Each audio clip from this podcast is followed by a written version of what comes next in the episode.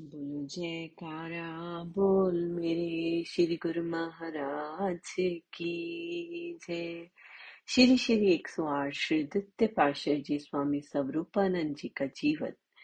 प्रवचन तेतीस, दिल सागर के समान है, इसमें बुलबुले, जीव के संकल्प, विकल्प और विचार है। ये विचार ही अंत समय यमदूत बन जाते हैं। ये जिस मनुष्य ने संकल्प, विकल्प समेट लिए मानो उसको मोक्ष की प्राप्ति हो गई। इन विचारों को अपने जीवन काल में ही समेटना है। यदि विचार साथ चले गए तो वह वासना का तूफ़ान खड़ा कर देते हैं। मृत्यु के पश्चात ये और भी बढ़ जाते हैं। वासना अनुसार ही दूसरा जन्म मिलता है। इसलिए इस जन्म में ही वासना का अंत करना चाहिए। प्रवचन चौतीस।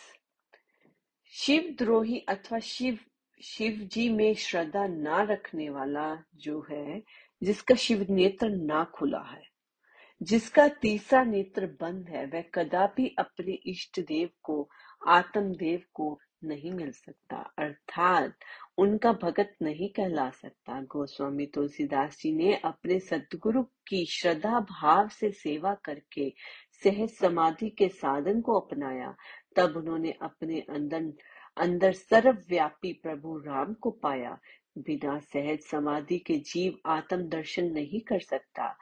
इस युक्ति का ज्ञान साधक को पूर्ण सदगुरु द्वारा ही प्राप्त हो सकता है। एक दिन प्रवचनों में फरमाया, पिंड देश और ब्रह्मांड देश क्या है? मानो कुरुक्षेत्र की रणभूमि है, जहाँ एक और पिंड देश है, दस इंद्रियों और ग्यारह मन, ग्यारहवा मन ये ग्यारह औशनी सेना दुर्योधन की स्थित है, जबकि दूसरी ओर ब्रह्मंड देश में आँखों के मध्य देश से आरंभ होकर सत्य लोक तक सात स्थान है। यही पांडवों की सात अशोनी सेना है। अब जीव का धर्म है कि वह अपने को धनुधारी पांडव पुत्र अर्जुन बना ले और भगवान श्री कृष्ण चंद्र जी महाराज को सारथी कर ले। अपनी सुरती रूपी रथ को दोनों सेनाओं के मध्य में ठहरा कर त्रिकुटी में सतगुरु देव जी महाराज का ध्यान जमावे। तभी कौरव दल रूपी अनंत विषय वासनाओं का अंत होगा। सतगुरु की कृपा दृष्टि और आशीर्वाद के बिना युद्ध में विजय प्राप्त न होगी। इसका पूर्ण रहस्य संत सत्पुरुषों की शरण में ही मिल सकता है। प्रवचन छत्तीस। प्रकृति सब किसी को सूर्य की रोशनी, वायु, चंद्रमा की रोशनी एवं शीतलता, जल, अग्नि आदि पदार्थ समान भाव से देती है। उसके लिए ऊंच, नीच, अमीर और गरीब किसी के लिए कोई पक्षपात नहीं है। वह सबके लिए समान रूप से अपना कार्य कर रहे हैं। चाहे कोई उनसे अधिक लाभ ले अथवा कम, ये सब मनुष्य ही अपनी प्रवृत्ति पर निर्भर है। इसी प्रकार सत्य नाम जो पूर्ण सदगुरु से ही प्राप्त किया जाता है, ये सत्य नाम सबके लिए समान प्रकाश देने वाला है। गुरबानी में भी आया है, बीज मंत्र सरब को ज्ञानो, चहु नाम ही जपे को नामू। जो जो जपे तिसकी गति होई, साध संग पावे जन कोई। सत्पुरुषों के बताए हुए सत्य नाम को ब्राह्मण क्षत्रिय और वैश्य और शूद्र चारों वर्णों में से जो प्राणी भी श्रद्धा, विश्वास से जपता है, वही आवागमन के चक्र से विमुक्त हो जाता है।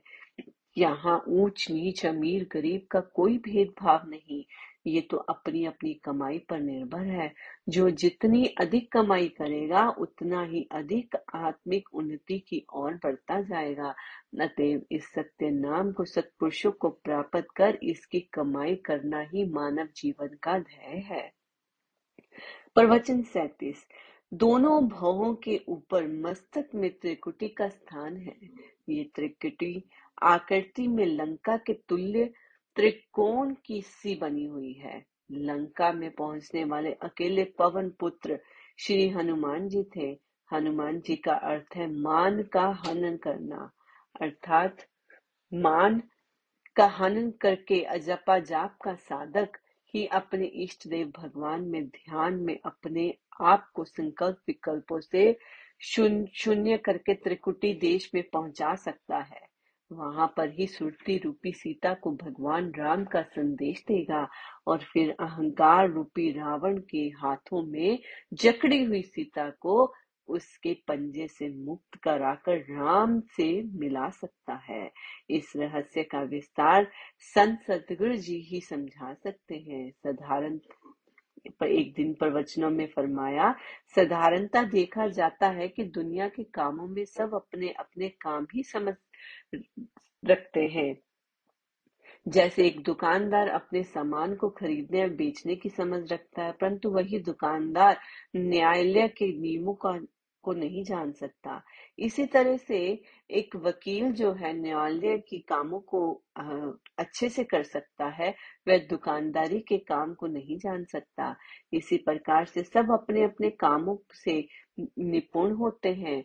दुनियादार या संसारी लोग दुनिया के कामों में भले निपुण हो अथवा समझदार हो, परंतु परमारथ के कामों में उनकी समझ काम नहीं करती। परमारथ के कार्यों से संत महात्मा ही अच्छी तरह परिचित होते हैं। कोई भी मनुष्य मन एवं काम, क्रोध, लोभ, मोह, अहंकार आदि से स्वयं नहीं छोड़ सकता। धन एकत्र करना, विद्या पढ़ना या किसी प्रकार का गुण ग्रहण करना, ये सब बुद्धि की सीमा में सीमित है। बुद्धि से संसार के सब काम किए जा सकते हैं, परंतु काम, क्रोध, लोभ, मोह मन या मन के विकारों को समझना बुद्धि का काम नहीं। आध्यात्मिक विद्या बुद्धि से परे की विद्या है, और बुद्धि जो मन एवं इंद्रियों के अधीन हो चुकी है तथा इंद्रिय एवं मन के ने इसको क्षण भगुर सुखों में उलझा रखा है। वह आत्मिक विद्या को कैसे समझ सकती है? बुद्धि से धन तो बढ़ाया जा सकता है, परिवार के मुँह में फंसाया जा सकता है, लेकिन इनसे दूर नहीं किया जा सकता। इस बात को समझना साधारण जीवों की बुद्धि से परे है। अध्यात्म विद्या तो बोध सदगुरु से ही मिल सकता है। बिना सदगुरु के जीव ब्रह्म विद्या को नहीं जान सकता। ब्रह्म विद्या या अध्यात्मक विद्या को समझने से ही जीव आत्मा के देश में पहुँच सकता है। ये काम जब भी होगा, सतगुरु की कृपा से ही होगा। संत सतगुरु ही काम, क्रोध, लोभ, मोह, अहंकार, मन और विषय विकारों से छूट, छुट छूटने का उपाय बताकर परमारथ पर चलने की इस जीव को आदेश देते हैं, जो जीव सत सतगुरु के बताए हुए नाम उपदेश की कमाई करते हैं। वह सरलता से इन मानसिक विकारों से छूट छूट कर आत्मा के देश में पहुँच जाते हैं। प्रवचन थर्टी नाइन, यदि कोई मनुष्य यात्रा के समय अपने निवास स्थान से दूर ये नहीं बता सकता कि मैं कौन हूँ, कहाँ से आया हूँ और मैंने कहा जाना है तो उसे सब बुद्धिहीन ही समझेंगे। इसी तरह इस जीव को भी स्वयं का कुछ पता नहीं कि मैं कौन हूँ, कहाँ से आया हूँ, किस उद्देश्य से आया हूँ और मैंने अंत में कहा जाना है। संत महापुरुषों की दृष्टि में ये जीव की अज्ञानता है। शास्त्रों में इस जीव को ईश्वर का अंश कहा गया है। वे ईश्वर सब में व्यापक है। तुलसीदास जी ने अपने वचनों में फरमाया है कि ईश्वर पार ब्रह्म अविनाशी, संत और चेतन है तथा वह आनंद का भंडार है। सब जगह व्यापक कण कण में समाया हुआ है। ऐसे विकार रहित प्रभु जीव के हृदय में रहते हुए भी जगत के सब जीव दीन और दुखी हैं। नाम के यथार्थ स्वरूप, महिमा, रहस्य और प्रभाव को जानकर श्रद्धा पूर्वक यत्न साधन करने से ही हृदय मंदिर में प्रभु का दीदार होता है। जिस प्रकार रतन को प्राप्त करने के लिए पारखू से ही उसके मूल्य की जानकारी होती है। अब सोचना यही है कि जीव ईश्वर का अंश होने पर भी दीन दुखी क्यों है? इसका कारण यही है कि जीव को स्वयं को भी ज्ञान नहीं कि वह ईश्वर का अंश है। अपनी वास्तविकता को भूलकर वह दुखी और अशांत रहने लगा है। जीव ने स्वयं को माया रूप मान लिया है और अपने आप को इससे नहीं छुड़वा सकता। जीव माया से उस समय छूट सकता है जब सतगुरु से नाम की प्राप्ति कर उसकी कमाई करे। सतगुरु की शरण में जाने पर ही संसार की वास्तविकता का ज्ञान होता है। सतगुरु ही जीव को माया के बंधन से छुड़वाते हैं। जैसे आग का अंगारा अग्नि से दूर करने पर कोयला बन जाता है यदि उस कोयले को आग के बीच रख दिया जाए तो वही कोयला अंगारा रूप बनकर चमकने लगेगा। इसी तरह से ये जीव भी मालिक से अलग होकर माया में उलझ कर कोयला रूप बन गया है। सतगुरु के उपदेश से, ज्ञान की अग्नि से, ये जीव प्रकाश रूप बनकर मालिक के साथ मिल सकता है। जहाँ से ये अलग हुआ है, परंतु जीव इस काम को स्वयं नहीं कर सकता। सतगुरु ही जीव को निज स्वरूप का ज्ञान कराते हैं, तब इस जीव को वास्तविकता का पता लगता है कि मैं ईश्वर का अंश हूँ, मुझे ईश्वर के साथ मिलना है। ईश्वर के साथ मिलने पर ही जीव सुख एवं आनंद का अनुभव करता है। इसलिए सतगुरु से नाम उपदेश की प्राप्ति करके जीव को मालिक के साथ मिलने का प्रयत्न करना चाहिए। जीव को सतगुरु द्वारा बताए हुए मार्ग पर चलने की अत्यंत आवश्यकता है। प्रवचन चालीस। सत्संग की महिमा वेदों तथा शास्त्रों ने आध्यात्मिक बताई है, क्योंकि सत्संग से ही मनुष्य के विचारों में परिवर्तन होता है। इस मनुष्य को आदि, व्याधि, अपादि तीन प्रकार के रोग लगे हुए हैं, जिसमें जीव कई जन्मों से दुखी है। सत्संग के श्रवण, मनन एवं निंद्यासन से ही इसके मानसिक रोग दूर हो सकते हैं। सत्संग श्रवण कर, हृदय में धारण करना उत्तम अवस्था है। यदि थोड़ा थोड़ा भी मन पर प्रभाव पड़ता रहे तो काफ़ी लाभ प्राप्त हो सकता है। सत्संग को सत्पुरुषों के ने इसलिए ही अधिक महत्व दिया है कि इसके प्रभाव से वाल्मीकि जैसे भूले भटके जीव, मनुष्य ने भी ऋषि पद को प्राप्त किया। सब शास्त्रों में सत्संग का उत्तम श्रेष्ठ कहा गया है, परंतु आवश्यकता मानने की है, उस पर चलने की है। केवल सुनकर छोड़ देने से मनन की चित्र विद्या नहीं बदल सकती। सत्संग सुनने एवं अमल करने से ही जीव के संस्कार बनते हैं। वे संस्कार कभी व्यर्थ नहीं जाते। एक जन्म में संचित किए हुए संस्कार ही दूसरे जन्म में उच्च आदर्श तक पहुँचने में सहायता देते हैं। इस मनुष्य में ध्रुव प्रहलाद के प्रमाण साक्षी हैं। बाल्यावस्था में ही उनके रुचि ईश्वर की ओर थी। ये संस्कार पूर्व जन्म में सत्संग सुनने एवं उनका मनन करने पर ही निर्भर है। शुभ संस्कारों के एकत्र करने का नाम ही क्रियामान कर्म है। संत महापुरुषों ने प्रवाद कि संचित कर्मों की अपेक्षा क्रियामान कर्मों को श्रेष्ठ माना है? इन क्रियामान कर्मों से मनुष्य अपनी जीवन धारा बदल सकता है। सत्संग का मनन करने से क्रियामान कर्म एकत्रित होते हैं। जितनी सत्संग में अधिक रुचि होगी, उतनी ही मन की वृत्तियाँ बदलनी शुरू हो जाएँगी। सत्संग को महापुरुषों ने मन का दर्पण कहा है। मन में कौन से विचार भरे हुए हैं? मन की रुचि कौन से रस भोगों में है? ये सब कुछ सत्संग से ही जाना जा सकता है। मन की अवस्था का ज्ञान होने पर ही सब साधन किए जा सकते हैं। भजन, अभ्यास, वैराग्य, प्रेम सतगुरु की सेवा, कर्म, उपासना आदि, ये सब मन की मलिनताओं को दूर करने के साधन हैं, जो सतगुरु की संगति से ही प्राप्त हो सकते हैं। जब सत्संग से मन की अवस्था का बोध हो जाता है, तब हर प्रकार के साधनों को मन एवं शरीर के द्वारा किया जा सकता है। इसलिए सत्संग सुनना एवं मनन करना अति आवश्यक है। प्रवचन इकतालीस। वास्तविक धर्म वही है जिस धर्म से वैराग्य उत्पन्न हो। जिन धर्म कर्मों के करने पर अहंता उत्पन्न हो, उसे धर्म नहीं कहा जा सकता।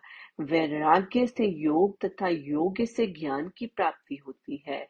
यदि वेदों तथा ग्रंथों ने भी बतलाया कि ज्ञान मोक्ष को देने वाला है, परंतु ज्ञान का मार्ग सरल नहीं। इससे सरल साधन है भक्ति जिससे मालिक शीघ्र प्रसन्न होते हैं। श्री रामचंद्र जी स्वयं निज मुख से फरमाते हैं कि मुझे भक्ति प्रिय है और वही भक्तों को सुख देने वाली है। अब यो सोचना ये है कि भक्ति कैसे प्राप्त होती है? भक्ति सतगुरु की सेवा, सतगुरु के चरणों में दृढ़ विश्वास तथा सत्पुरुषों की पावन संगति से प्राप्त होती है। जब तक पूर्ण संत महापुरुषों की संगति प्राप्त ना हो तब तक इन सब गुणों अर्थात सेवा, त्याग, विराग्य एवं भक्ति को प्राप्त नहीं किया जा सकता। भक्ति का दूसरा नाम धर्म ही है। इन सब गुणों को प्राप्त करने के लिए सदगुरु की शरण लेना तथा प्रेम विभोर होकर श्रद्धा सहित उनकी सेवा करना अति आवश्यक है। एक दिन प्रवचनों में फरमाया कि आत्मिक सुख अर्थात ब्रह्मांड देश के अमर सुख खांड में समान है और शारीरिक भोगेश्वर अर्थात पिंड देश के रस रेत के समान है। मनुष्य की सुरती पिंड देश के रसों में फंसकर ब्रह्मांड के ऊपर अमर सुखों को भुला चुकी है। सुरती को पिंड देश अर्थात शारीरिक सुख ऐश्वर्य से मुक्त कराकर ब्रह्मांड देश में पहुंचाना ही आत्मा का परमात्मा से मिलाप है। परम संत श्री कबीर साहब जी भी समझाते हैं कि जैसे चीटी ही चीनी और रेत को अलग कर सकती है, हाथी नहीं ऐसे ही जब हम सुरती स्थूल बनकर शारीरिक सुख ऐश्वर्य में फंसी रहेगी, तब तक आवागमन से ऊपर नहीं उठा जा सकता। आत्मा सूक्ष्म सत्ता है, इसलिए सुरती को चीटी बनाने से ही ब्रह्मंड का मार्ग ज्ञात होगा। ब्रह्मांड में पहुंचकर ही आत्मा का बोध हो सकेगा। श्रुति को सूक्ष्म बनाने का साधन पूर्ण संत सतगुरु ही देते हैं।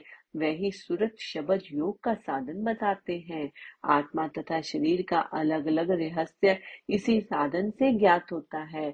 जिससे जीव चौरासी लाख योनियों से छुटकारा पा सकेगा। वह आवश्यक है कि मानव जन्म को पाकर जीव संत महापुरुषों की संति तथा उनकी चरण शरण ग्रहण कर आवागमन से छुटकारा पाने का प्रयत्न करे तथा सुरति को आत्मा से मिलाए। बोलो, जयकारा, बोल मेरे श्री गुरु महाराज की जय। बोलो साचे दरबार की जय।